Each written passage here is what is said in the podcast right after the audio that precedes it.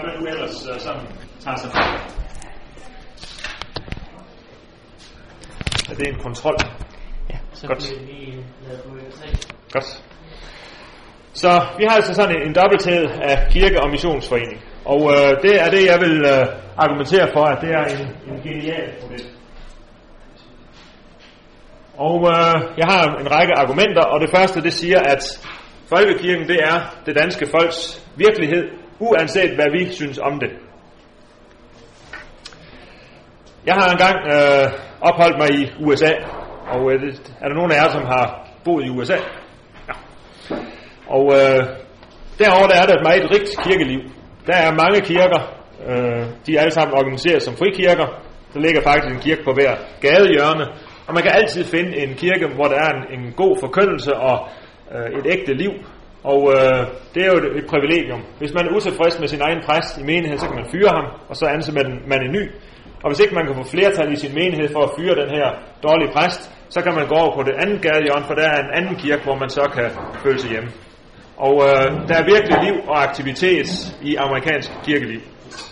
Det er en oplevelse. Og så kommer man hjem til Danmark.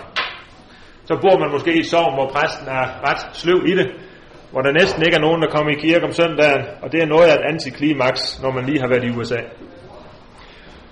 Så er der måske et lille missionshus. Øh, det er ikke det mest spændende sted øh, at være, og så drømmer man sig til USA. Øh, eller, da man nogle gange bor i Danmark, så drømmer man sig om til den situation, hvor man ligesom kunne overføre det amerikanske system til Danmark, og så tænke, bare vi kunne lave sådan nogle aktive frimenigheder, hvor det hele var samlet, så ville det hele komme til at se bedre ud. Og det er lige præcis den der tanke, som jeg selv har haft, og som jeg i aften vil stille spørgsmålstegn ved. Og mit første argument, det har noget med tradition og historie at gøre. Og så kan man selvfølgelig sige, har det nogen betydning med vores tradition og med vores historie? Er det ikke bare sådan noget gammelt øh, arvegods, vi skal have ryddet ud i? Og der vil jeg så lige minde om, at øh, der er nogle ting her i livet, som man ikke selv vælger. Øh, jeg har ikke selv valgt min far og mor. Øh, men jeg er vokset op med dem. Jeg ligner dem. Jeg er præget af deres miljø. Og sådan har I det også. Og det kan I så, øh, tak. det kan I så græde over, I kan rase over det, eller glæde jer over det, som I nu vil, men I kan ikke komme udenom, at I ligner de der to mennesker, som er jeres biologiske forældre, og I er præget af den opvækst, som I har fået. Man kan ikke bare som begynde fra bunden og så sige, at man vil have en anden tradition. Danmark er ikke USA. Vi har en historie, og den er vi en del af, på godt og ondt. Og til den historie hører, at vi i Danmark er et meget homogen folk. Vi har alle sammen det samme sprog, vi har den samme kultur. Historisk set så har vi alle sammen været medlemmer af den samme folkekirke, og det er der endnu 85 procent, som er. Vi er et utroligt homogent land. Og det danske folk er vant til at have sådan en folkekirke, hvor næsten alle er døbt og konfirmeret, og som alle har et eller andet forhold til. Måske kommer de der for lidt, men de ved godt, at det er deres kirke alligevel. Og det er en del af vores historie og tradition, af vores kultur. Fordi dansk kultur er simpelthen knyttet til kirke og kristendom. Nede i Jelling, der står en runesten, hvor der står, at kong Harald Blåtand samlede Danmark og Norge og gjorde danerne kristne. Og det kan man sige, det er lidt mærkeligt, at en konge skal gøre danskerne kristne. Men det er altså, det er virkeligheden, sådan gik det til. Så kom vi til 1500-tallet, der var det den danske konge, Christian den 3., som lavede en reformation i Danmark og indførte evangelisk forkyndelse ud fra Bibelen. Det er da mærkeligt, at en konge øh, gennemfører en reformation i kirken. Ja vel, men sådan gik det altså til. Øh, hvad enten man nu synes, det var ideelt eller ej. Og øh, evangelisk kristendom trængte igennem til hele det danske folk. På den måde så er evangelisk tro en del af den danske kultur. Den der vægt på kongernes indflydelse, det er jo noget mærkeligt noget, som er vokset frem historisk. Og øh, hvis vi nu kunne begynde helt forfra, så er jeg sikker på, at jeg vil ikke have valgt sådan en statskirkelighed. Øh, men vi kan bare ikke begynde forfra. Ligesådan har jeg det med kongehuset. Hvis jeg skulle lave det her land forfra, så ville jeg aldrig have indført et kongehus. Men altså, det er ikke mig, der skulle lave det her land, og nu har vi dronning Margrethe, og jeg vil meget nødig af med hende, for hun er en del af vores tradition. Og øh, det er det også, den model, som jeg nu agiterer for i aften med øh, kirke plus missionshus. Det hænger sammen med, at den, i den lutherske kirke, som vi nu alle sammen tilhører oprindeligt, der kom der en oplysningstid i 1700-tallet, hvor gammel kristen tro smuldrer bort. Præsterne de fortyndede budskabet til ukendelighed, og folk holdt op med at gå i kirke. Øh, omkring år 1800, der var kirkegangen stort set forsvundet i Danmark. Det hele var, var smuldret. Alting var åndeligt dødt. Men der var selvfølgelig en kirke, og så kom der vækkelser. Der var nogle lægfolk, øh, bønder og andet godt folk, som begynder at holde møder i hjemmene omkring Bibelen og Luthers prædikner, og så vokser der sådan en, en gudelig vækkelse frem. Og øh, det var altså ikke så let for dem. Nogle af dem kom i fængsel for det, men vækkelse blev der efterhånden også blandt præsterne. Og så begynder kirkerne igen at blive fyldt nogle steder. Ikke alle steder, for eksempel ikke her i Østjylland, der knep det voldsomt. Men øh, der var altså nogen, som blev troende, andre blev det ikke. Og hvordan skulle de sande troende så forholde sig til de kirker og de præster, som man nu engang havde? Øh, hvad skulle man gøre som nyomvendt levende kristen? Og øh, der er flere mulige svar på det dilemma. Altså det dilemma, at der i kirken både er aktive, levende, troende mennesker, og så nogen, der er passive. Der er både åndeligt sande præster, og så er der nogle sløve præster. Hvordan skal man klare det der dilemma? Og øh, en af dem, som havde et bud på det, øh, vil jeg nu fortælle om. Ud fra overskriften, at en sand kirke vil føre til vækkelse og mission og til dannelse af fællesskab i hverdagen. Og den person, som jeg vil fortælle om, han hed Wilhelm Bæk. Han øh, blev præst der i den åndeligt døde tid. Ikke fordi han havde lyst til det, men fordi han skulle hjælpe sin far, der var præst og var blevet syg. Og så beslutter den her unge øh, teolog Wilhelm Beck, at øh, når nu han skal være præst, absolut, så vil han i hvert fald også være det for alvor, og så vil han også tage præstegærningen alvorligt. Man skal ikke kunne sige om ham, at han springer over, hvor gæret er lavest, så han vil simpelthen tage det alvorligt. Han vil forkynde, som det står i, i de tekster, som man har i kirken om søndagen. Og han vil øh, praktisere det, som kirken siger i sin ritual og sine bønder. Han, vil, han beslutter med sig selv, han vil bare som være mund for Jesus. Sige det videre, som Jesus har sagt. Og øh, det gør han så, og den første, der bliver ramt af det ord, som han siger, det er ham selv. Så altså ved at forkynde ordet ud fra kirkens egne tekstrækker, så øh, bliver han selv ført til Gud og finder fred øh, med Gud. Han bliver omvendt af det ord, han selv prædiker. Når han nu er blevet præst, så skulle han også døbe børn. Og igen, han vil tage det alvorligt, som dåbsritualet siger. Og hvad er det, man siger i kirkens dåbsritual? Jo, man siger, at at øh, i dåben får man søndernes forladelse som en gave, og så siger man i dåben, at man lover at forsage djævlen og alle hans gerninger og alt hans væsen, og tro på Gud Fader, Søn og Helligånd. Og det øh, vil den her unge præst Wilhelm Bæk så tage alvorligt, og så siger han til dåbsforældrene, det der handler om, det er, I får nåden skænket i dåben, i får søndernes forladelse skænket, men så skal I også leve et helligt liv i forsagelse og tro, for et kristent liv, det har med forsagelse og tro at gøre. Det vil sige, øh, kirkens egne ord, de lærer ham, hvad sandheden er. Øh, det kan man sige, det er jo noget bagvendt, men det var sådan, det gik til. På øh, Wilhelm Bæks tid, og nu er vi altså fremme i øh, omkring 1860 eller deromkring, der var der nogle folk, som siger, at vi vil ikke længere være medlem af folkekirken, fordi det var ikke uh, tvunget længere. Med grundloven har vi fået religionsfrihed, så man kunne godt melde sig ud af folkekirken. Og det var der nogen, der sagde, det vil vi gøre. Fordi uh, det er ikke rimeligt, at man skal være i kirke sammen med folk, som er, er vantro. Så laver man en luthersk frimenighed, hvor der er kirketugt. Nadvånd er kun for de virkelig troende. Og de folk kender Wilhelm Beck godt, men han siger, det er en forkert konsekvens i drager. Fordi øh, hvis der havde været sådan en kirketugt ved nadveren for nogle år siden, så var jeg aldrig selv kommet til personlig tro. Fordi øh, det var netop for usikre og vaklende mennesker som ham, øh, at dåben og nadveren kunne komme til hjælp, sådan at mennesker som ham kunne finde tro og fred derved. Derfor så skulle man ikke være for, for hård i det der med, med kirketugt. Så derfor ville han ikke være med i sådan en, en øh, frimenighedsdannelse. Det der med vækkelse, det var, det var noget, som for ham hørte fuldstændig sammen med det at være kirke, fordi det var kirken selv, der havde vagt ham. Det var kirkens egne ord, der havde sat ham i gang med at, at præge vækkelse for andre. Fordi han sagde til dem, nu må I også leve det der øh, liv i forsagelse og tro, som I har lovet i dåben. Så der var ikke sådan tale om, at, at Wilhelm Beck sådan rent pragmatisk og taktisk siger, at det kan være smart at, at bruge folkekirken som platform.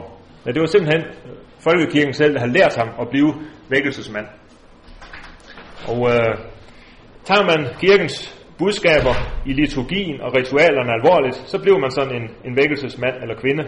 Øh, og, øh, og derfor så øh, udvikler Wilhelm Beck i praksis øh, det her syn på, hvordan øh, kirken skal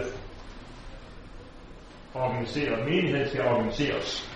Øh, der er en øh, hele, altså det her det er menighed, og øh, menigheden består i hans synspunkt ud fra tre ting. Altså der er kirken, som øh, bringer sit budskab videre i, gennem teksterne fra Bibelen og gennem dåben og nadverens ord, og øh, det skaber så tro i mennesker. Og de mennesker, de får lyst til ikke kun at sidde og høre det om søndagen, de får også inspiration til at gå ud og være aktive kristne i hverdagen. Så finder de på, at de vil også øh, engagere sig i at undervise deres børn. Så vil de lave søndagsskole. De vil lave ungdomsarbejde. De vil tage sig af de svage i samfundet ved at lave kristelig social arbejde.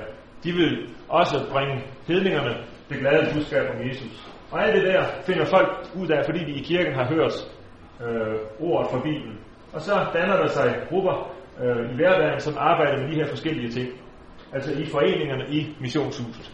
Men begge dele hører til i menigheden.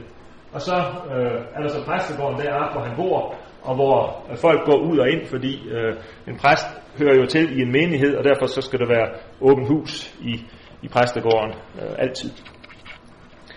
Så det hang øh, nøje sammen for ham det her, at øh, når man i kirken bliver vagt ved at høre budskabet, så får man lyst til at være sammen med andre troende og lære mere om, om hvem Gud og Jesus er, og også være med til at bringe budskabet videre. Så kirken fører, når man tager dens budskab alvorligt, automatisk til, til vækkelse, automatisk til kirkelige aktiviteter og, og lyst til at, at tjene andre. Og øh, der er en, øh, sådan en meget nøje sammenhæng mellem tingene her, øh, fordi det er, det er kirkens budskab, der giver mennesker fred med Gud og sætter dem i gang, og så skal man hele tiden tilbage til kirken og få kraft til, de der, øh, til det der liv, som man er begyndt at leve med Gud, og så bliver det sådan en, en dialektik, hvor man øh,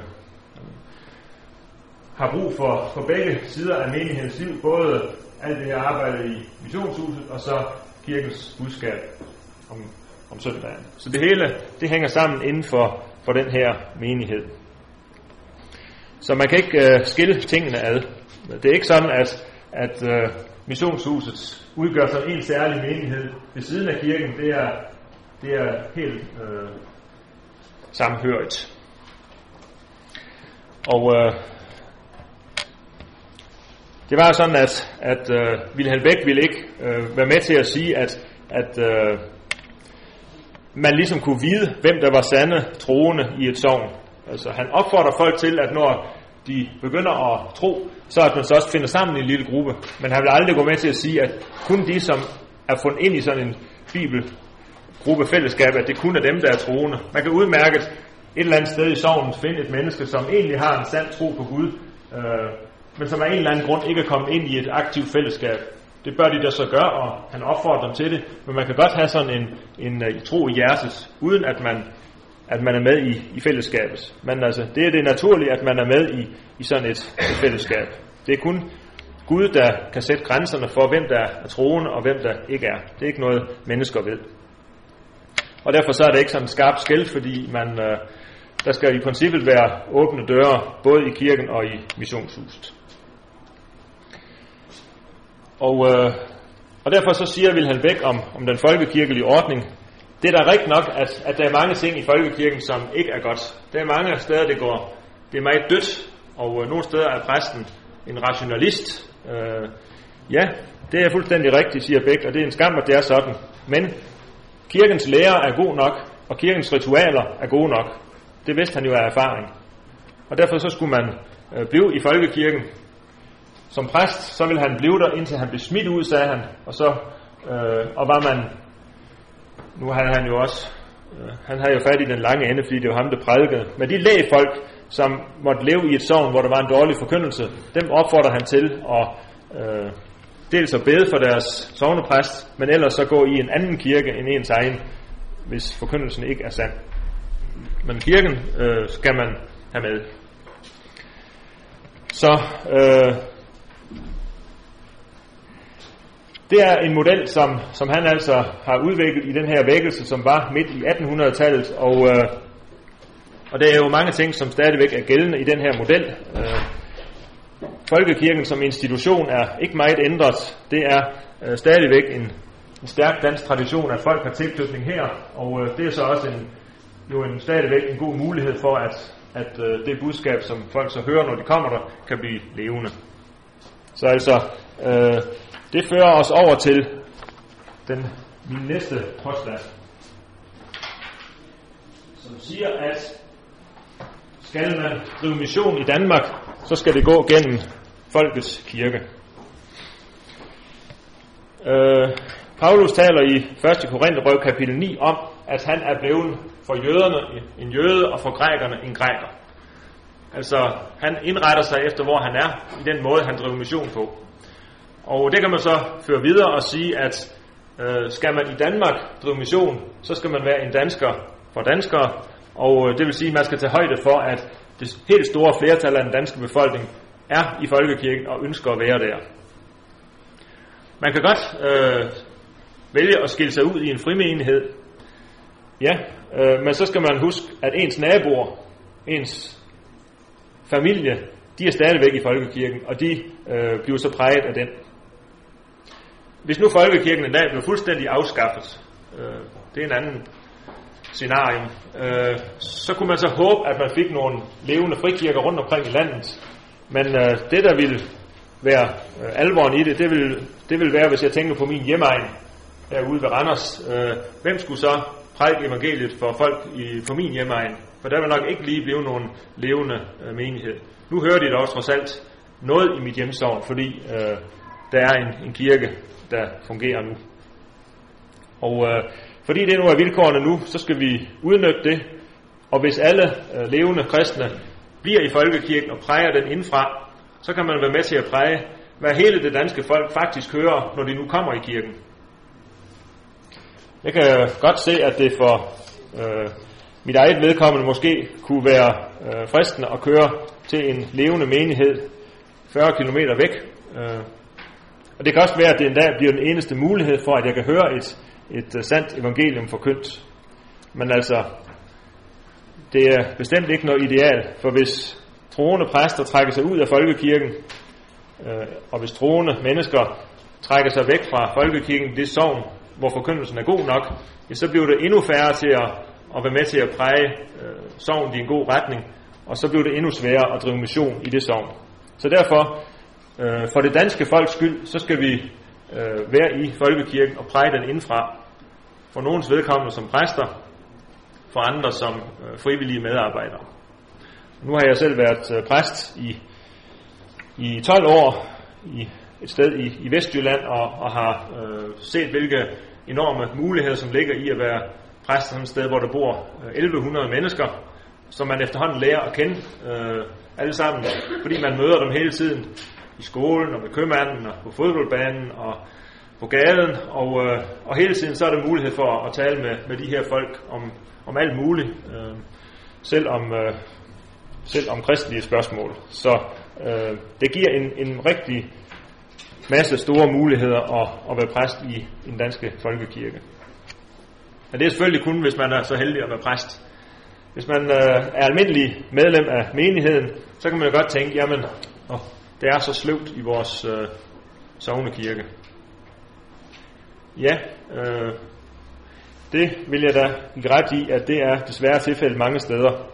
Men så skal man huske på, at, at det der med, med sløvhed, det er, no, det er jo tit et åndeligt problem. Og åndelige problemer, den kan man ikke øh, organisere sig ud af. Frikirker, de har tit det samme problem. Mange af de danske frikirker, de sukker over, at deres kirker er blevet sløve. Øh, der er ingen liv og dynamik i frikirkerne, de går tilbage i medlemstal, og det er så sløvt i de der frikirker og frimenigheder. I øvrigt så kan frikirker også øh, blive præget af falsk lærdom. Det er der nogen der, af vores frikirke, der døjer rigtig meget med.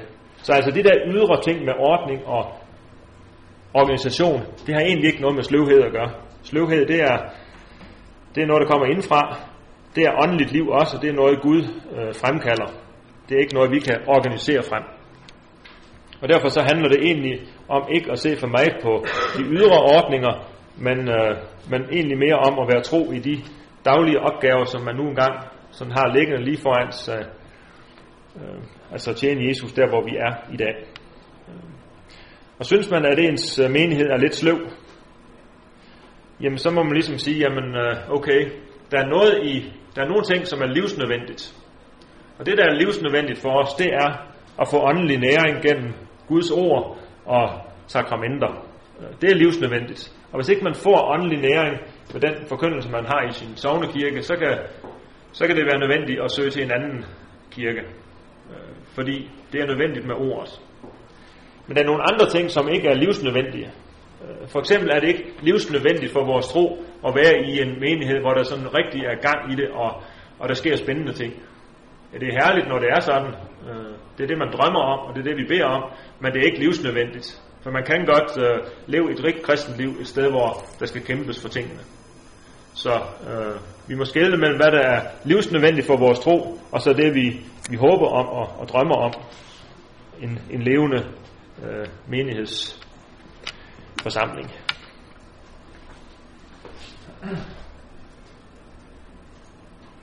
Ja. Punkt 4. Et levende trosliv fører til mange og til dels forskellige idéer og visioner. Øh, se, nu leger vi, at vi laver en fri menighed. Og så siger vi, det, øh, det giver nogle muligheder. For eksempel, så slipper vi for det der år. Jeg ved ikke, om der er nogen af jer, der har det ligesom mig. At jeg synes, sådan en kirkeår, det er simpelthen, øh, det er så træls.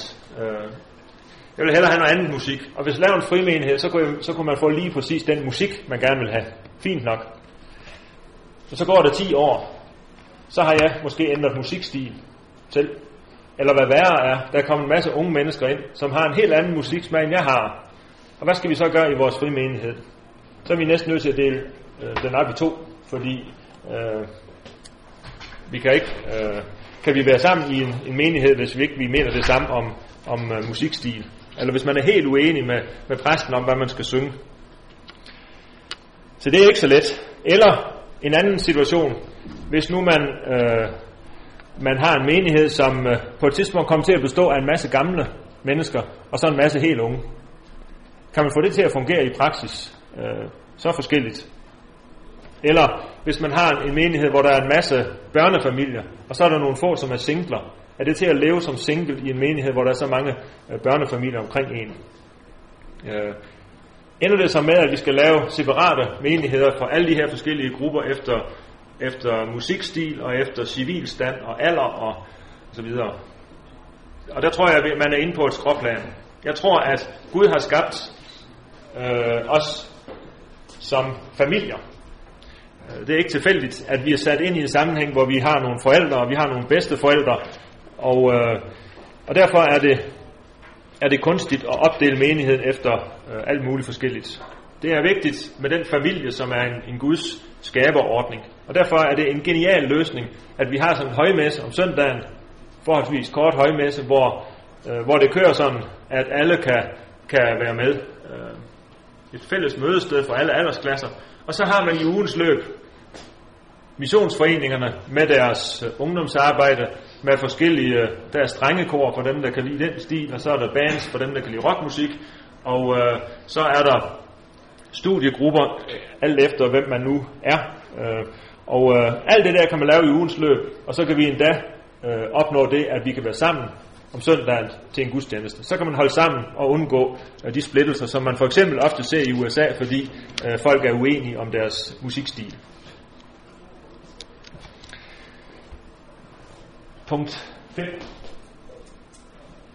En menighed kan ikke overkomme alle opgaver. Derfor er der brug for nogle foreninger. Så hvor der er en levende tro, der får folk også en masse øh, gode visioner og idéer. Så er der nogen, der får den vision, vi skal drive et missionsarbejde blandt studerende. Andre de får den idé, alle de der sømænd, dem skal der også være nogen, der driver mission for. Eller øh, nogle de siger, vi mangler simpelthen sådan et værre sted for narkomanerne, øh, der sjosker rundt på gaden i Aarhus. Og sådan opstår der en masse idéer der, hvor troen er levende, men man kan ikke øh, forvente, at en præst eller et menighedsråd skal være lige engageret i alle de der gode idéer, der blomstrer op.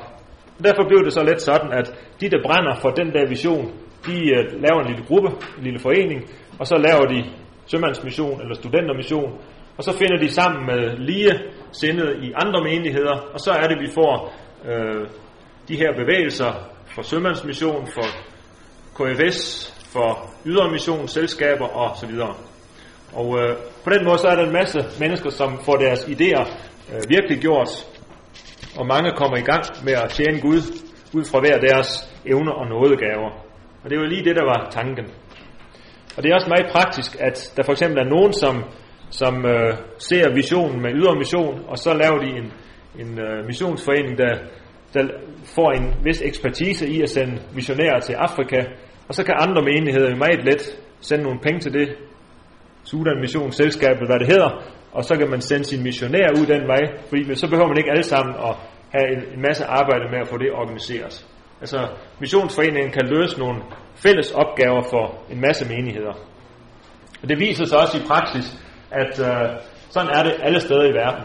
Selv de kirker i USA, som lægger allermest vægt på det, man kalder en hel menighed, altså en fuldstændig uafhængig, selvstændig menighed, der kan alting, i praksis, så kan de ikke alting. Men de samarbejder med en masse forskellige missionsforeninger øh, for at sende missionærer ud og for at lave bibeloversættelse, for at lave præstuddannelse.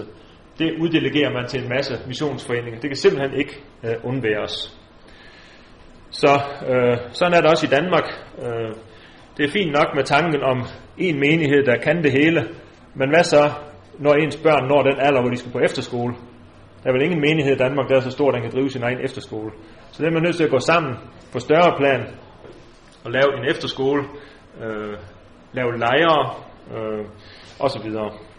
Og øh, de her frivillige organisationer, de kommer så til at, at løse en masse opgaver til gavn for, for alle. Og det betyder også, at øh, de kirker, som, som er lidt, øh, de menigheder, som er, er lidt svage, de får en støtte, fordi de hører om, øh, om de ting, som andre sætter i gang, og de bliver inspireret til også at lave ungdomsarbejde, også at være med i studentermission og sømandsmission. Øh, og så, får, så bliver det sådan en, et, en dynamik, hvor missionsforeningerne de inspirerer menighederne til at, at vågne lidt op og blive lidt aktive.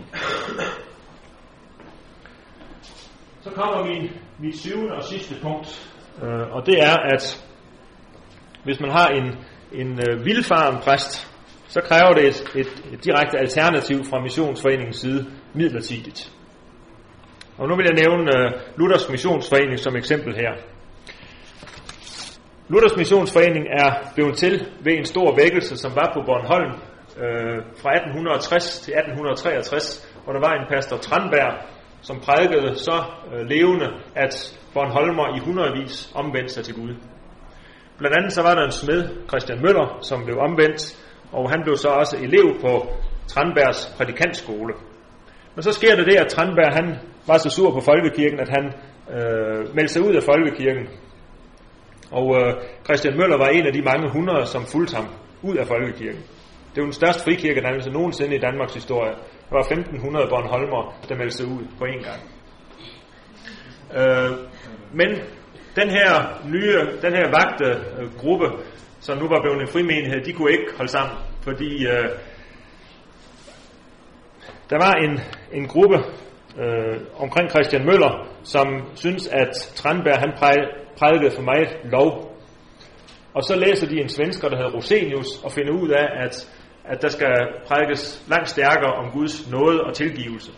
Og så anklager de Tranberg, og så bliver Tranberg sur, og så ekskluderer han Christian Møller og hans venner fra den her frimenighed. Og så bliver det hele splittet, og hvad skal man så gøre?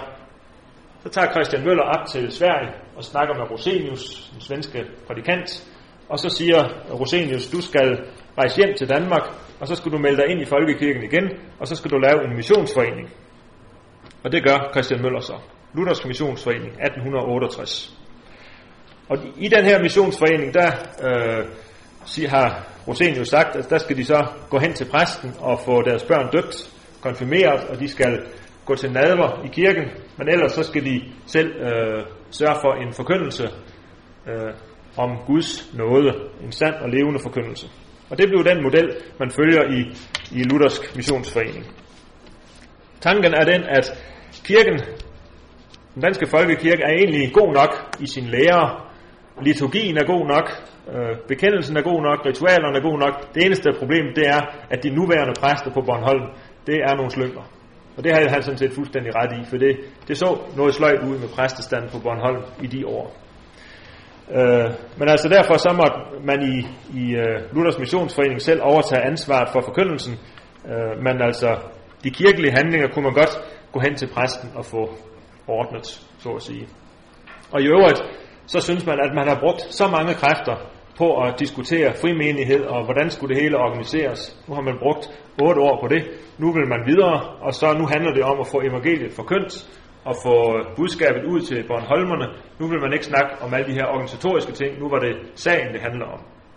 Og øh, Rosenius han havde også sagt til Christian Møller, at øh, erfaringen fra Sverige er, at man har aldrig set en sådan galskab hos dem, som blev i kirken, som hos dem, der brød med den. Øh, så derfor så skulle de gå tilbage til, til folkekirken. Det var, det var sundere. Og så øh, kan man så tegne Luthers Missionsforenings øh, kirkesyn på den her måde, øh, at øh, man har missionshuse med søndagsskole, ungdomsarbejde, forkyndelse, ydre mission osv., øh, og det er, det er egentlig der, man hører til. Og så kommer man i kirken og får ordentligt de kirkelige handlinger. Derfor så står der kun menigheden sådan her til, sådan, fordi man hører egentlig til herover, og derfor har man også ofte i Luthers mission sagt, at fællesskabet i missionshuset, det var ens menighed. Man øh, fik et meget stærkt foreningsliv i missionshusene, og øh, kom kun i, i sovens kirke, når man skulle have børnene døbt, eller selv til nadver. Øh, det kunne jo så ændre sig. Hvis man fik bedre præster, så kunne man jo øh, begynde at gå i kirke igen. Og erfaringen viste også, at for eksempel da Luthers Missionsforening øh, kommer til Jylland, øh, der gik man langt mere i kirke, end man har gjort på Bornholm. Blandt andet fordi præsterne i Jylland, de var meget bedre end dem på øerne. Øh, allerede dengang, har jeg sagt. Øh, så, øh, så altså, øh, sådan er, er der lidt forskel på, på, øh, på Luthers missions missionshus, der er heller ikke nogen præstegård til vi ser, som det var på billedet fra Wilhelm Becks model, men øh, den her model, det er en model, som kan bruges i de der situationer, hvor man midlertidigt er i den situation, at man har en, en vildfaren præst, og derfor må have et alternativ. Men tanken øh, må jo øh, nødvendigvis være, at, at man håber, at man får en, en god præst engang. Så altså, det korte og det lange er, at jeg ser ikke øh, det med missionsforeninger som en nødløsning, men som noget, der, der vokser naturligt frem, hvis der er åndeligt liv.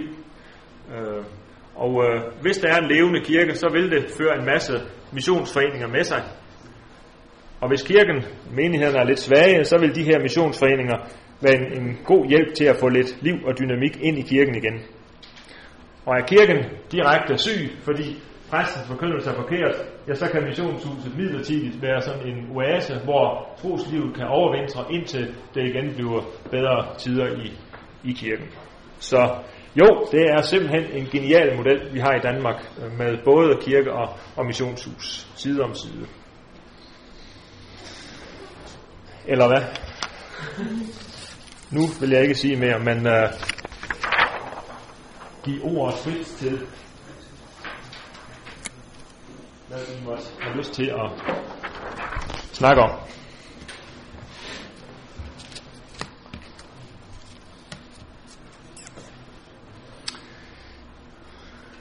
Ja.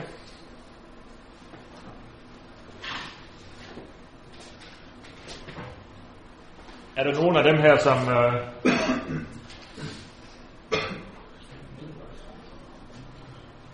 er der nogen af dem her, som vi slet ikke øh, synes holder? Men altså, måske er det sådan lidt, øh, du får det lagt op med en fuldstændig enhedskultur, vi har i Danmark i dag. Så, at, sådan er det vel ikke, som reelt set. Altså, du, du, du, så, så snakker du om missionen blandt øh, kulturkristne danskere, når du siger, at for eksempel i Sverige er missionen i Danmark som gennemfolkskirke. Ja. Så der er jo trods alt en ret stor befolkning, der måske Ja, det, det, er, det er rigtigt. Den, den, øh, det aspekt, det har jeg ikke øh, med her, altså, at der er nogle, øh, der er nogle etniske minoriteter for eksempel, som øh, står helt fremme for, for dansk øh, kultur, og, og hvor, hvor det muligvis er noget helt andet, øh, der skal til. Altså, det viser sig også, at, at nogle af frikirkerne er ret, altså frikirkerne er ret gode til at, at nå de etniske minoriteter. Så det, der, der vil jeg sige, at i de der små øh, subkulturer, som måtte findes, som for eksempel etniske minoriteter, det kan jo også gælde for eksempel ungdomshuset på Nørrebro. Ja, ja. Øh, altså der, der tror jeg måske nok, at det var en helt anden slags menighed, der skulle til. Så det, er- det er du ret i. Ja. Jeg er ikke helt enig med dig i den der med fem, eller måske kan du prøve at uddybe det lidt. Jeg synes, øh, jeg synes ikke, det er rigtigt, at en menighed... Øh, altså lige nu er det sådan i mange kirker, at kirkerne ikke øh, overkommer nogen opgaver. Ja. Og det synes jeg er et problem. Mm. Altså, er det ikke meningen, at hvis man har en god præst, jeg kan tage et eksempel fra Fredericia, hvor jeg kom. Vi har en enormt dygtig præst. Og øh, så har vi et forholdsvis stort øh, missionshus på, der kommer i hvert fald 50 hver aften. Øh, og, øh, og jeg tænker bare, at det, der er så fantastisk ved, ved kirken i USA, det er, at, øh, at de formår at dele ansvar ud på forskellige mennesker. Det er klart, at præsten skal jo ikke stå med det hele selv. Altså, præsten skal stå for forkyndelsen. I USA er det sådan, at præsten bare står for forkyndelsen, i hvert fald i nogle kirker. Og så er der en, for eksempel en mødeleder, og så har vi en lovsynsbane, og der har vi måske også en, der, har, der er åndelig vejleder. Eller sådan.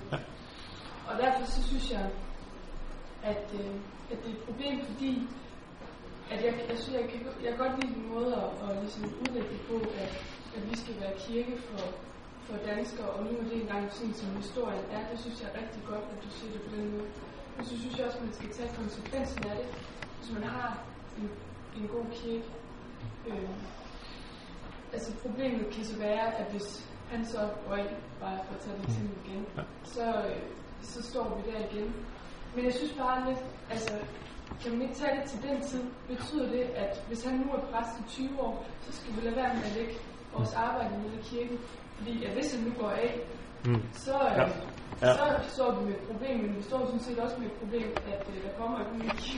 Ja. Altså, ja. sådan, Om det, er- men altså, kan, kan man ikke sige, at hvis, hvis forholdene er ideelle i Fredericia, så, og der er sådan en, der er en god præst, og der er et stort, øh, en masse mennesker i missionshuset, så, så det arbejde, som de laver i missionshuset med, hvad de nu laver med bibelkreds og sådan noget, det er sådan set, det er kirkens arbejde, og så kan, så kan han ligesom sige, jamen øh, det der med, med bibelundervisning, sådan noget, det, det har jeg i missionshuset til at hjælpe mig med, så kan jeg bruge mine kræfter på, på andre ting. Men ligesom, Men det er jo ikke sådan, altså for en almindelig dansker, så er det jo ikke sådan, at, at øh, altså, tærsken til, til kirkedøren er høj nok i forvejen. Altså, så det er jo ikke sådan, at om nu kommer jeg her, så, så kan det være, at jeg så også lige kan komme i indre mission, hvis det er det. Altså sådan fungerer det jo ikke rigtigt. Øh, det, det ville da være meget bedre, hvis, hvis der var nogen af os i missionshuset, som kom ned og sagde, vi vil gerne lægge vores børnearbejde hernede, for det kan betyde, at dåbsfolkens børn, for eksempel, at de kan komme med. Ja. Jo, det er, så, så hænger det jo godt sammen. Og så kan man sige, så hvis præsten gerne vil lave noget med, for øh, og have et tilbud til, til dåbsforældrene, så, så får han lige nogen fra missionshuset til at, at stille sig til rådighed der, og så han, han har kontakt med mange mennesker, og så får han dem fra missionshuset til at, at, at gøre arbejdet. Så får man ligesom uddelegeret det. Hvor det så lige foregår lokalt, om det er i kirken eller i missionshuset, det gør, eller det er i et privat hjem eller på skole, det, det er så ikke så vigtigt. Det er mere det, at, at der er sådan et, et samspil. Men jeg er enig med dig i, at man skal, altså når man, det er der med at udnytte den, de muligheder, man har nu, og ikke tænke på, der kan ske om 20 år. Altså, det er sådan med at, at få alle folk i gang nu og her. Men så bør der for mig at se også være en holdningsændring i missionsforeningerne. Altså, fordi jeg er klar over, at man kan ikke have alle søgende til at ramme ind i, i øh, hvad det hedder, sognebogen. Altså, man kan ikke have, altså, det, der er simpelthen ikke altid ressourcer til det. Så der er nogle ting, som, som øh, man bliver nødt til at lægge andre steder, men et børnearbejde, det kan jo godt lade sig gøre, ældre Ja. møder, Ja. almindelige møder, så skal der jo en holdningsændring til, hvis det er det, man vil. Og det, det lader vi jo til. Ja. Altså, jeg tænker, at det gør en forskel, om det er det ene eller det andet sted, at der er øh, i uge, eller kalde det, et eller andet ungdoms øh, noget, eller bare almindelig bibelundervisning. Det er jo det, er jo samme for, for, for ældre og, og almindelige voksne, men, men hvis man kommer som øh, måske i starten kulturkristen, og så øh, det betyder ikke noget for en, så kan det alligevel godt være, at man synes, øh, jeg vil gerne komme ind i kirken, men med indervision er det ikke noget med, at det er sådan noget helt andet. Altså, at det vil være nemmere for mange, at altså det her øh, bibelundervisning, der kommer, det er noget, som kirken altså, står helt inden for, det er med i det samme, altså det er nede i de her lokaler, vi har. Øh, altså jeg tænker bare, at det er en samme bygning, det vil være en stor forskel for, at folk føler sig meget mere trygge ved at komme til, til det, i stedet for at det sådan ligesom, at det kan godt ske, at halvdelen af dem fra kirken, de kommer ind i vision, men det er ikke det samme som, at, at kirken har sagt god for, at det foregår. Nej. Nej, men altså hvis det er, altså hvis, hvis det i praksis viser sig, at, at det fungerer, altså man når lettest ud ved at have det et bestemt sted, så, så, så danne med at holde det der. Og så, og så kan man så, øh, så er det alligevel det ord, som de hører, og det der, altså det, den påvirkning, det får, det vil jo så forhåbentlig gøre dem i stand til ligesom at, at, at vokse i, i troen, sådan at, at de øh, bliver selvstændige kristne, der kan, altså får man sådan en anden præst en gang, så, så man så kan høre forskel. Og, Ja.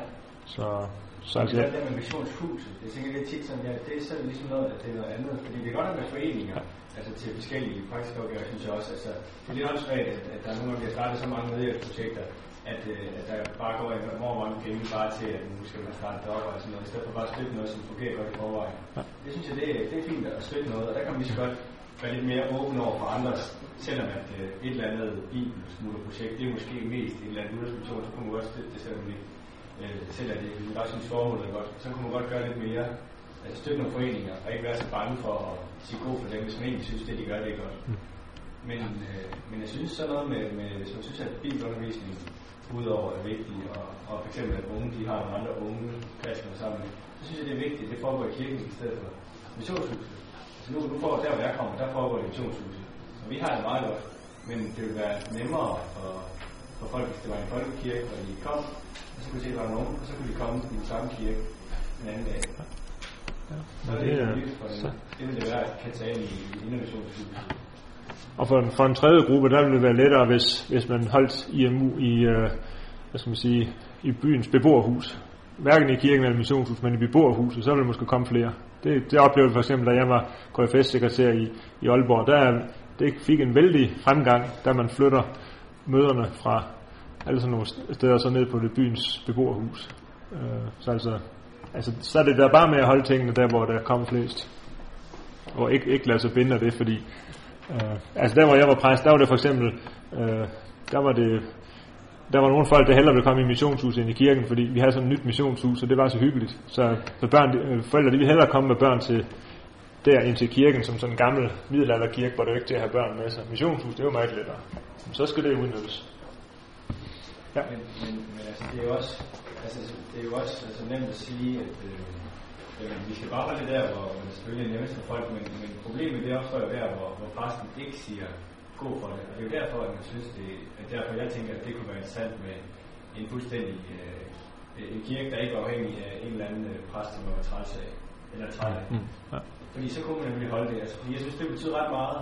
Og det er ikke bare sådan, at det ville være godt, hvis vi lige kunne gøre det. Men hvis nu en eller anden præst nede i den kirke, altså den folkekirke, som jeg egentlig hører til, hvis, hvis vedkommende nu ikke siger, at, at, det skal ikke være sådan noget individuel undervisning her i kirken om torsdagen.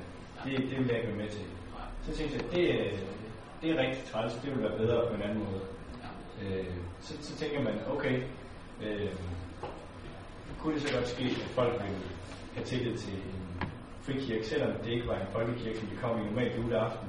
Så hvis det var en, som de kendte nogen, der kom i, at det bare var en normal kirke, og ikke bare øh, et indermissionshus, ville det så ikke være, være bedre. Og så sammenholdt der er selvfølgelig mange ting, Men, øh, men det, og så at, at det er et sted, som man selv nyder rigtig meget at komme, øh, det er ikke nødvendigvis øh, nødvendigt, eller det er ikke nødvendigt for, at man kan overleve, at man har det helt vildt sjovt, der man kommer, men det, er, det gør automatisk, at man nemmere inviterer folk til at tage med. Ja, det, er- det kan jeg godt se. Det, er- tingene kan blive så træls i, i Sognekirken, så man øh, får lyst til at, at prøve noget andet. Ja. Der vil jeg så nok måske snarere sige, at så skulle man prøve at, at løse sovnebånd til en, en folkekirke, hvor det ikke var så træls, som frem for at starte øh, sin egen frimenighed. Men, øh, men altså, og vi, men altså det er jo, jeg kan godt se det ikke. Hvis det er rigtig træls, så, så kan man godt blive lidt, få lidt lyst til noget helt andet.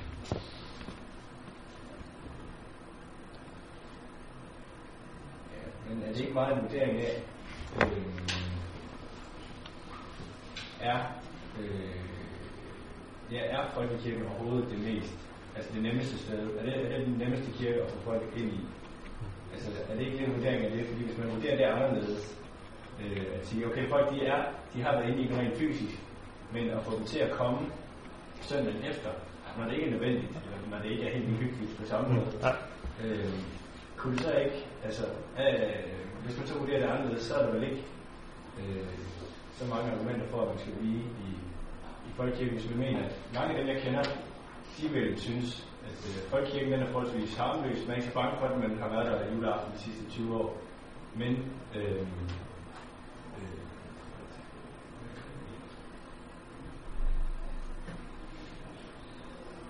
Jamen, det, ja, du tænker nok på, at de kommer ikke alligevel, selvom vi synes, det er hyggeligt at komme. Ja, altså, det, når man selv synes, det ikke var farligt, så er det heller ikke... Øh... Nej, det er heller ikke... Nej, der, der, der, der, er mange ting, der alligevel virker øh, fremmedgørende for dem. Fordi en ting, det er noget med musiksmag, og så er der også noget med, at en liturgi øh, kan være for så lille en gruppe, altså som... Øh, som altså, der er jo nogen, som... Eller, der er jo no, øh, ja, der er nogen, som virkelig nyder den måde, som liturgien er på, og den sikkerhed, der er i det. Men, men for langt de fleste, så kommer det til at virke fremmedgørende. Og så er det selvfølgelig noget med, hvad synes man er rart. Men jeg synes bare, at der er rigtig mange ting, som, som hvis man ikke kan lave det om i den kirke, kommer man kan jo godt i en folkekirke sige tingene på en anden måde. Men, men mange steder, hvor man ikke kan, der, der synes man, okay, det er endnu en ting, som gør, at så, så er det godt at for at starte sin egen, fordi så kunne man sige, så kunne man bede bønden med menneskeord, og man kunne, øh, man kunne sige nogle andre ting øh, indimellem, så hvor folk vil forstå, hvad der menes, eller ikke synes, det var mærkeligt. Og så det der med orglet, det er også bare, det kan også godt være, at nogen der synes, at det virker sådan lidt, det skaber dårlige associationer for folk, der ikke er kristne, til et eller andet med øh, kirke på en, øh, på en gammeldags måde, hvor det også er nogle andres øh, synspunkter, der følger med. Altså, hvor, hvor altså, selvfølgelig, at man behøver ikke spille rockmusik, men hvis man bare undgik nogle af de ting, som meget få kan lide, så, så, så, eller som har en eller anden, øh, som folk forbinder en eller anden mærkning med, så, øh, så, så skaber man mindre distance. Det er jo jeg synes, det er dårlig liturgi, men, der, er- men, men for langt de fleste, så, så skal jo mere afstand, end bare at sige noget rent. Men der tror jeg, at man kan sige, at, at der har man i den model, som jeg agiterer for, der har man øh, begge fordele, fordi øh, øh, du kan, du kan øh, i en missionsforening, så kan du så kan du skrue et program sammen for, som er lige målrettet mod den der gruppe unge mennesker, øh, som du gerne vil have med. Øh, og, og uden at der er nogen snærende bånd overhovedet. Øh, og, så, og så tænker folk, at det, okay, jamen, øh, den der missionsforening, det er også en del af folkekirken, det er nok ikke så farligt. Men det der øjeblik, man, man har meldt sig ud, og så tænker folk, uha, Jehovas viden, og hvad, hvad, ikke? Men altså, så længe man er, man er en del af folkekirken, så, og så, så laver man nogle øh, fine arrangementer, og så siger man, det, det er fint, at, at der er nogle unge, der, der laver noget supplement til gudstjenesten. Så man, man kan få begge fordele ved at sige, at vi, vi tager den der liturgi med, selvom man nogle gange synes, den er lidt træls, øh, men så, og så i, i, ved vores andre arrangementer, der, der giver vi den, øh, giver vi det det præg, som vi, vi synes, det skal have. Så får man begge fordele. Måske er det simpelthen slet ikke sagen at, at skal invitere øh, venner og bekendte med til en, en højmesse under nogle omstændigheder. Altså, uanset hvordan man laver det. Altså, det er, altså, der vil så sige, andre mødeformer måske være bedre end lige søndag formiddag. Uanset hvor, hvor godt man laver det. Ja. Øhm, det lyder som om, at du argumenterer mest for, øh, for IM's model, og, og den er, er god, og det kan jeg meget godt følge, men, men nu, øh, nu nævner du som det allerførste argument, at vi skal forholde os til, hvordan virkeligheden er, og det er jo det er det egentlig, det synes jeg, vi skal gøre, og øh, Ja. virkeligheden, det er så, det er så i dag i min generation, at øh, vi føler ikke, øh, vi føler missionshuset, øh, vores hjemmeforening som, øh, som menigheden, øh, og den som, altså vi har en udmærket præst øh, på vores missionshus, men, men i praksis er det er den, som lægger de, øh, den åndelige linje for de personer, der kommer i det er, det er faktisk mig som, øh, som formand. Ja. Det, betyder, jeg, det betyder så i praksis, at jeg har et, øh, en hyldefunktion, og det har jeg det ikke øh, specielt godt med. Men i hvert fald, det, det, øh, det betyder, at øh, virkeligheden omkring øh, menigheden er en øh, fuldstændig anden end, øh, end den, som, som Wilhelm Bæk han beskriver. Altså vi er ikke, vi har ikke længere udgangspunkt i kirken, og så øh, går vi over i missionshuset, men vi, øh, der er missionsforeninger, og så hvis vi øh, læser et eller andet om, Wilhelm Bæk og finder ud af, hvad det nu, hele, hvad det nu var i, om det handlede om, så bliver vi enige om, om det godt være, at vi skulle etablere kontakt til ham præsten der. Mm. Øh, en anden ting er, at øh, nu snakker om kirken som et sted, hvor man, hvor man henter øh, kraft til det arbejde, man så laver i missionshuset, og det siger jeg i ikke, men det var det synes lyder som om, det samme. Men i hvert fald i, i praksis er det jo også sådan, at, at der hvor vi, der, hvor vi øh, får fyldt på, det er jo faktisk i missionsforeningen. Øh, de fleste præster er utrolig dårlige til at, prædike også, øh, også de bibeltro. Øh, mens, mens at øh, i missionsforeningen, der kan vi have en ny tæller hver gang, så er der nogle gange, det, der er nogen, der finder ud af det, og nogle gange, der er andre, øh, andre der finder ud af det. Øhm, men jo i virkeligheden, og den indlægsmodel, som du forsvarer, den, den er der bare ikke i. Hvad, hvad, skal vi, hvad skal vi så gøre? Altså egentlig, at vi ikke skal have frikirker, men øh, så, så, er, så er du i virkeligheden, øh, så er du i virkeligheden der, hvor, hvor Luthers mission var i 1868, fordi de havde så dårlige præster på Bornholm, og så siger de, øh, det her det er menigheden, øh, og så går vi hen i kirken, og vores børn skal døbes, men ellers så holder vi os i missionshuset. Skal vi være glade for det. Det skal vi ikke være glade for, så skal du sige til sig selv, ligesom Luthers mission gjorde, da de kom til Jylland. Der er jo sådan set ingen grund til, at, at, øh, at vi ikke går i kirken, og nu præsten er god nok. Så lad os da, det er jo dybest set der, det er der, vi er døbt, og, og det er der, vi engang kan begraves. Så lad os da øh, se det som vores åndelige hjem, når nu, når nu øh, forkyndelsen er god nok. Og det gjorde man så i Luthers mission. Så I skal, I skal bevæge jer øh, i din forening den vej. Men Og så skal I sige, at den præst, øh, den, den præst, som du siger, han er en dårlig prædikant, ja, det er han måske også, men hvis I nu alle sammen i, i jeg ved ikke, hvem det er, men hvis, øh, hvis I nu alle sammen i IMU øh, bad for den her præst intenst, så kunne det være, at, at han øh, var helt anderledes god om et år. Øh, og det, og det vil så ikke kun komme jer øh, 40 til gode, så vil det komme en hel masse mennesker i hele sovn til gode. Hvis han nu blev sådan, han blev virkelig opmuntret og, og fuld af liv og kraft, fordi I, I støtter op om ham, så vil han få frimodighed til at virkelig at gøre noget for konfirmanderne, og så, så vil de få lyst til at komme i kirke, og så vil, hele, så vil det hele blomstre op måske, fordi I øh, gik over i kirken og støtter op om ham. Øh, for han har en masse muligheder, som ingen andre end præsten har. Så hvis, hvis vi kan være med til at støtte en præst og give ham frimodighed, så, så når man langt, fordi nu Danmark er, som det er. Men I har i virkeligheden valgt den der model. Ja, men, men, det der, det udspringer jo sådan lidt af af en, en nødsituation, hvor Ja. ja. man ser det som, som midlertidigt, og det er jo ikke, det er jo ikke sådan, det er jo sådan set ikke det, der er, er, er tankegangen i min generation. Det, kirken er sådan... I har glemt, at det er Ja, midlertidigt. vi, vi, har, vi har lidt glemt det. Hvad, det er svært at, det er svært at ændre, ændre tankegangen, når man selv, selv øh, kristne er fremmed, fremmedgjorte, når de øh, kommer øh, til en højmesse, og øh, da jeg nævnte for vores præst, at øh, vi har øh, vi har lidt problemer på øh, vores og i kirke blandt andet, fordi at, øh, de ikke forstår liturgien, så kom det fuldstændig bag på ham. Det vidste han ikke, at der var et problem med at forstå liturgien. Øh, der, er- Nej, nej. det, det, er jo, det er jo sundt, øh, det er sundt, det ser ud. Ja, så var det da godt, du fortalte ham det. Så kan det være, at han øh, fik begynder at tænke lidt over det. Så, så kan du se, at du er allerede begyndt at påvirke ham nu. Så ved at, ved at snakke med præsten, så kan man allerede begynde at gøre sin indflydelse gældende. Og fortælle øh, os præster, at det ikke altid virkelig er, som vi tror. Men det er, det er rigtigt, at, at uh, specielt måske i, i byerne, hvor, hvor der er så mange i IMU og i missionsforeninger, så, så, kan det være, så kan man jo godt ligesom falde i den uh, fristelse at tro, at vi, uh, det er sådan set vores menighed, den her halvdel af, af virkeligheden. Og, så, og det har nogle problemer i sig. Så man skal, have, man skal ligesom så huske at, at have en anden halvdel med. Ude på landet, der er det jo lidt lettere med det. Det er jo ingen trøst, når man nu bor i byen. Men er William Bæks model, er det ikke også fordi William Bæk var pres på det, at den virkede optimalt? For eksempel er gået over Østland. Altså, der var det jo et land, landbrugssamfund, vi var i. Og derfor så kunne Bæk også have presset, der var åben, og han kunne have alting fungerende, fordi at han gik blandt bønderne, selv ja. i marken, og selv skulle pløje sin egen marker. Ja. Og så videre, så var det noget nemmere at sige, kom hjem i min præstegård, og så ser vi snart ind i det. Ja. Jo, men- netop på det tidspunkt, i stedet for by, det er i dag. Jo, men det, altså, måske var det en lille smule lettere, men princippet er ikke, er ikke ændret. Altså, øh, altså hvor, jeg var, hvor jeg var præst, så når jeg skulle køre min, mine øh, drenge til fodbold, som, som alle andre forældre skulle, så, så havde jeg været ude for, at, at en af de andre fra forældre, der skulle køre, køre os, han, øh, han havde sådan et, et alvorligt spørgsmål om, øh, om livet efter døden. Og det stiller han mig, mens vi stod bag ved målet og kiggede på, vores børn spillede. Øh, altså en fuldstændig hverdagsagtig situation, fordi man lever midt i, i blandt de der folk. Og så, øh, så det, det, og det kunne man lige så godt gøre i Aarhus, hvis man er præst og i øvrigt sådan færdes med i, i, i sit lille sovn for.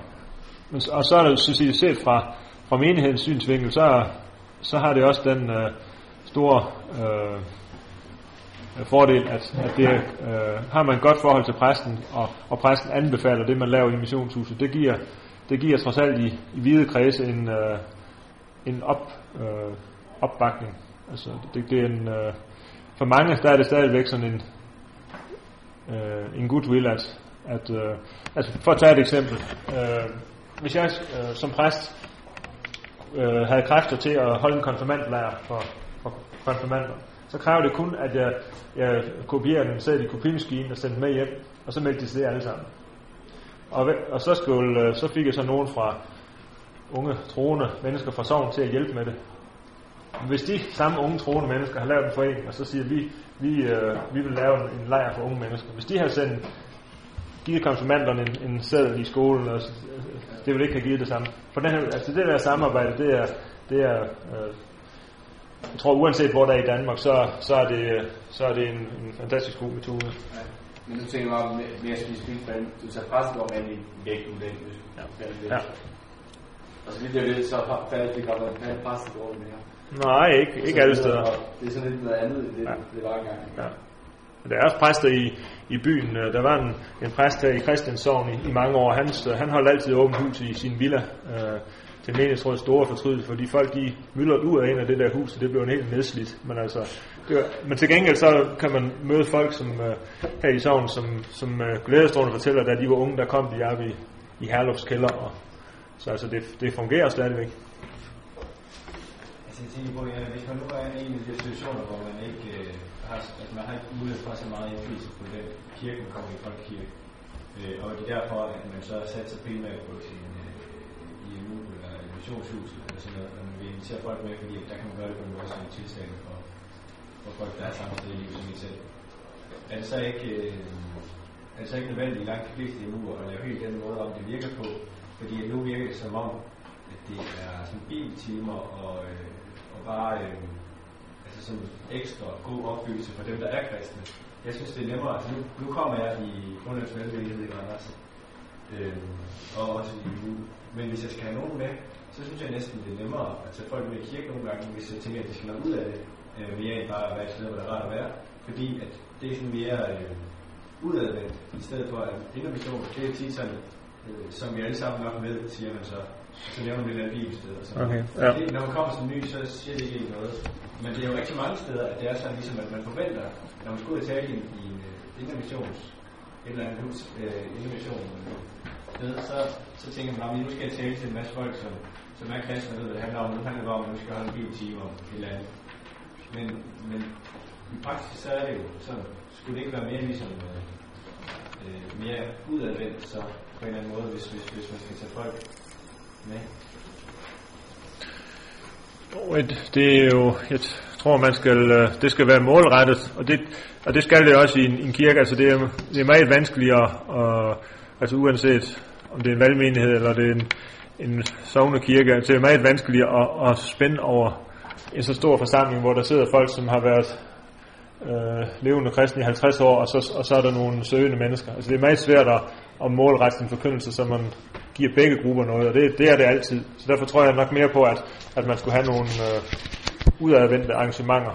Og det kunne lige så, altså hvor man sådan, simpelthen målretter det mod, mod øh, søgende og, og, og nye. som, Og det, det kunne sådan set lige så godt være i missionshuset som i en sognekirke eller en valgmenighed. Altså, man, bare man ligesom målretter det. Fordi jeg er enig i, at det, Altså man kan, man kan let høre forkyndelse både i, i kirker og missionshus, som, som udefra kommende slet ikke vil få noget som helst ud af det.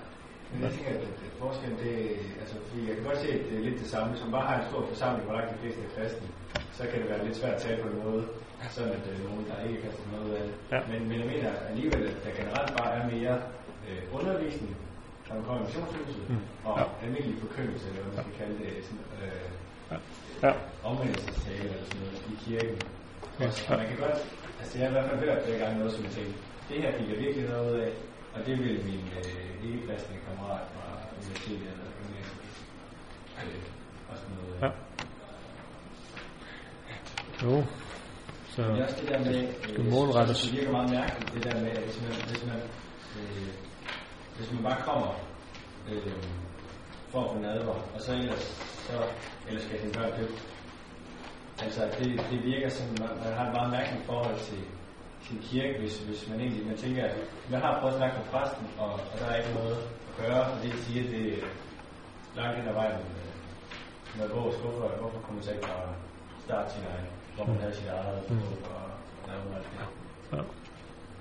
Fordi det alligevel ikke, altså det, det, det er alligevel måske, altså den eneste fordel, det skulle være de der fem gamle damer, måske på bagerste række, så måske alligevel ikke engang har lyst til at komme med i missions. Mm. Nu er jo også den mulighed, at man så løser sovnebånd til en anden kirke. Man behøver jo ikke at, starte sin egen. Altså, man kan jo søge til en anden kirke, hvis, hvis den lokale præst er helt, hvis det er helt øh, håbløst. Øh, så vil man stadigvæk være en del af folkekirken og, og øh, med, den, med de fordele, som det indebærer. Hvem var det dig først, måske? Ja. Jeg synes, at hvis der skal være en bedre kobling mellem missionshus og kirke, så synes jeg, der er et problem med den funktion, som præsterne har, øh, i og med, at både i løbet af den her diskussion, øh, synes jeg, at der har været meget fokus på, at præsten er en helt stor organisator, og øh, hvis, der ikke, hvis han ikke vil noget, så sker der ikke noget. Øh, det er som ham, der skal sætte initiativ til ting i kirken. Jeg synes, der burde være øh, et team eller en missionsgruppe for en kirke, hvor at, øh, for at præsten ikke skal stå med hele ansvaret selv, hvor det skal deles ud, så der bliver tilgodeset de forskellige øh, ting, der er nødvendige at have i en kirke. Altså børnearbejde eller ungdomsarbejde Mm. eller Ja. sociale tiltag ud af. Jeg, jeg tror ikke på, at en, en præst har overskud eller kan overskue, hvor mange ting folk har brug for. Jeg synes, at øh, Jens han koncentrerer sig om forkyndelsen. Øh, og øh, det kan også godt være, at vi har et menighedsråd, men øh, der er stor forskel på at skulle organisere praktiske ting og penge, og jeg ved ikke hvad, og så skulle til at fylde indhold i kirken. Jeg tror, at det kunne give meget, hvis man ændrede på den funktion, som resten har, når den står og har ansvar for det hele. Ja. Om det er, det er også i høj grad, øh, det er jeg helt enig med det i, at det er mere, det er mere for at uddelegere så meget som muligt, og så, så man så egentlig, øh, så alle folk bliver engageret i de forskellige ting, og så man, man øh, så kan, altså ideelt set, så arbejder man i ugens løb, og så om søndagen, så kommer man stille og, og modtager i, i kirken, og det er så præstens primære opgave, det er at forkynde, og så, og så se venligt til alt det folk, alle andre folk laver i ugens løb. Øh, Det skal han ikke tage sig af, han, bare han ser venligt til det, så, så er det fint. Øh, Ja. Og så kan man have sådan en visionsgruppe, som du siger, der, der, der sætter ting i gang og sådan noget. Det bør præsten heller ikke være med i nødvendigvis. Jeg tror også, at det bliver bedre øh, ja, en kommunikation ud, at hey, der foregår flere ting i den her Mm. kirke, end bare en højmesse. Ja. Og at øh, der kunne bare, det kan godt være, at det ikke behøver at være den samme bygning, det synes jeg kunne være fedt. Men, øh, men så at der bliver mere oplysning til andre tiltag. Ja. Ja. Hvad spiller? Ja. Ja, jeg vil sige, at jeg er grundlæggende uenig med dine iagttagelser omkring, øh, omkring øh, dansk kirkeliv. Øh, min oplevelse er, at det ikke fungerer i praksis. Det er den model, som du øh, øh, forskellen på her. Jeg tror, at det mange steder er et problem, at der sidder et meningsråd, som ikke er valgt ud af de folk, som kommer i kirken, men det er folk, som er i sovnen. Og det er dem, der skal ansætte præsten. Det er dem, præsten kommer til at stå til regnskab overfor. Her i hvert. Og det er dem, som, øh, som øh, skal sige god for det arbejde for Derfor bliver det ofte sådan, at det, som vi egentlig forstår i vores kirke, det bliver et sted, hvor vi vil være ked af at tage vores kammerater og ikke kammerater med hen. Fordi at der er en øh, dårlig forkyndelse, og det er en enormt, enormt kedelig mødeform, der er. Mm. Så siger du, at så kan vi så øh, øh, centrere det, det gode arbejde omkring missionshuset, og så have, have, have dåb og nadver øh, i kirken. Og det kan, det, kan, det kan gå, hvis det er inden for en kort periode, hvor man så har udsigt til, at det bliver bedre. Men ellers vil jeg altså også understrege, at det er en nødløsning. Det er ikke, øh, det er ikke øh, noget, som, øh, som er, er gavnligt på nogen måde, at det, at det skal være sådan over længere sigt. Eller på længere sigt. Så derfor øh, synes jeg, at man, at man også er, er simpelthen hensyn til de folk, som sidder rundt omkring og ikke har nogen ordentlige steder at komme, fordi øh, at, at, at man har en opfattelse af, at man skal holde fast ved sin missionsforening, man skal holde fast ved at komme til sin lokale kirke. Der bør man simpelthen sige, at altså, vi skal for enhver pris have noget ordentligt arbejde her, øh, hvor vi kan komme til en god gudstjeneste. For det er jo ikke bare noget med, at vi kan at vi kan komme øh, altså det er begrænset for meget, hvor meget tid folk har i dag, ikke også? Altså hvis de både skal komme til møde her og der, altså jeg tror, at det er godt at få det gå ind med en af, fordi så bliver det nemmere at overkomme, nemmere at overskue. Ja. Jo, jo, men jeg, jeg kan også, øh, jeg kan også let se problemerne i øh, med mange menighedsråd og, og mange steder det, det slet ikke fungerer som det skulle. Øh, det kan jeg som let se, men øh, jeg tror bare at at øh, at alligevel at, at den der øh, kombination den er det vil være den jeg foretrækker, øh, hvor du altså så foretrækker det at få det hele samlet. Så det, det er jo to forskellige øh, synspunkter, som øh, det er måske også sådan, at jeg har, har haft den samme holdning til det, som dig og arbejdet under den model øh, i mange år flere steder, hvor det er, vi har haft det her med prøve med samarbejde med præster og haft missionsforening det der. Og så nu kommer jeg så et sted, hvor det hele så er lukket sammen under en hat, ikke også? Og det, øh, altså på en eller anden måde, så er der bare mission ud for det her. Altså det, folk de bliver glade af at komme der, og de bliver opbygget i troen på en anden måde. Og øh, der er faktisk folk, der bliver omvendt ved at, fordi folk de gider tage deres øh, bekendte med øh, i kirke der. Og det øh, er bare en oplevelse, øh, som jeg har haft. Det kan måske være, at der er nogen, der har oplevet det anderledes andre steder, men det har jeg bare ikke lige hørt om. Men øh, det, det, det synes jeg altså, det, det, der synes jeg, der er spændt mellem teori og praksis. Og en ting er jo også, hvad der lå sig gøre i 1800-tallet, hvor der var en øh, vækkelsesånd, der får hen over Danmark, og så blev det lige pludselig bedre, og selvom man arbejder for folkekirken. En anden ting er jo, øh, derfor, hvordan er det, det åndelige klima er i dag.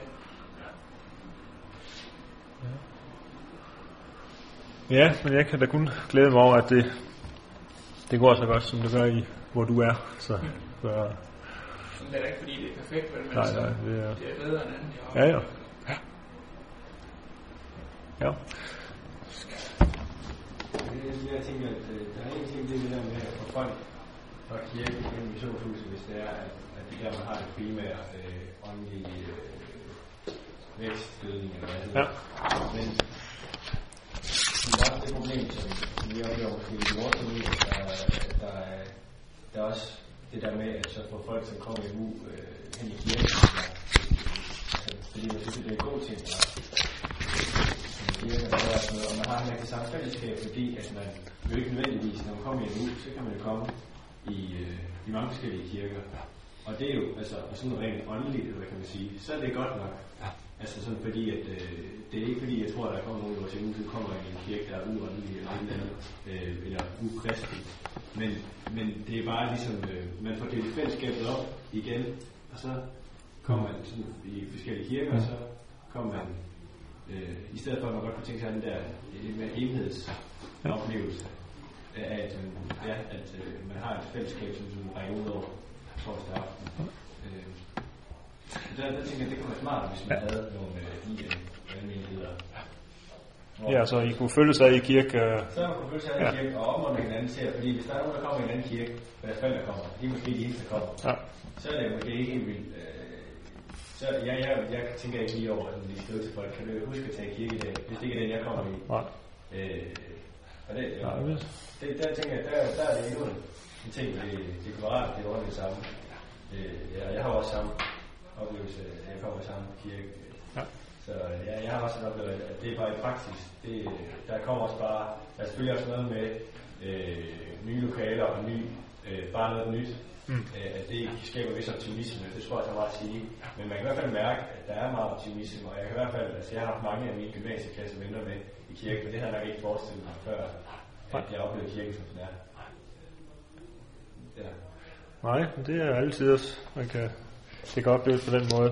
Og så, jeg kunne godt tænke mig, at det var sådan, altså jeg synes, det er smart, Ja. hvis der var mere, Ja. altså hvis der var mere, det er en rigtig god valgmulighed, men jeg tænker, det kunne egentlig være fedt, hvis det var i en, i en Man kunne jo lige- hvor det var mere direkte samarbejde med alle de ressourcer, som man har i, og alle de øh, eksperter, man har på forskellige områder, hvor der er folk ansat til nogle ting, og kan lave nogle professionelle og gode arrangementer også. Og sådan noget. Det var mere direkte. Mm. Øh, fordi det kan godt være sådan lidt som konkurrent til Man kunne også, man kunne også sige modsat og sige, hvis I kom, jeres IMU medlemmer kommer fra mange forskellige øh, sogne rundt omkring Randers, så, så kunne I uh, gå i kirke sammen om søndagen, og så kunne I gøre lidt på skift. Fordi så er det der lille sovn uden for Randers, hvor der ikke er ret mange i kirke. Det kunne være, at det kunne være en vældig opmuntring for dem, at der lige pludselig var en masse unge mennesker, der var der, og så kunne det lige give lidt optimisme der. Og så har I jo uh, drevet mission på den måde. Uh, der er nogle gange... Det vil være en god ting Ja, ved det. men det, jeg synes, det er fint, at, at I følger sig i kirke, fordi øh, også når man er ung og, og så videre, så, så tror jeg, det, det fællesskabet er meget vigtigt. Øh, og så synes jeg, det er altid, så, at de, at de så øh, sig i, i kirke. Og så, så behøver det, det kan være det ene, og det kan være det andet sted. Det kan være et sted, hvor, hvor I øh, får meget ud af at komme, fordi det er skønt, og det hele er nyt. Men det kan også være et sted, hvor I kan yde et bidrag ved at opmuntre andre ved jeres tilstedeværelse og sige, det er herligt at se nogle unge mennesker, så får man lige lidt øh, mod på livet igen. Så der, der er sådan begge hensyn. Ja, øh, jeg tror, vi, øh, vi er vist ved at være nået det tidspunkt, hvor vi egentlig skulle holde med diskussionen. Men det kan vi jo fortsætte ude ved kaffen så, hvis... Øh... Men jeg takker for god ro og orden. Okay.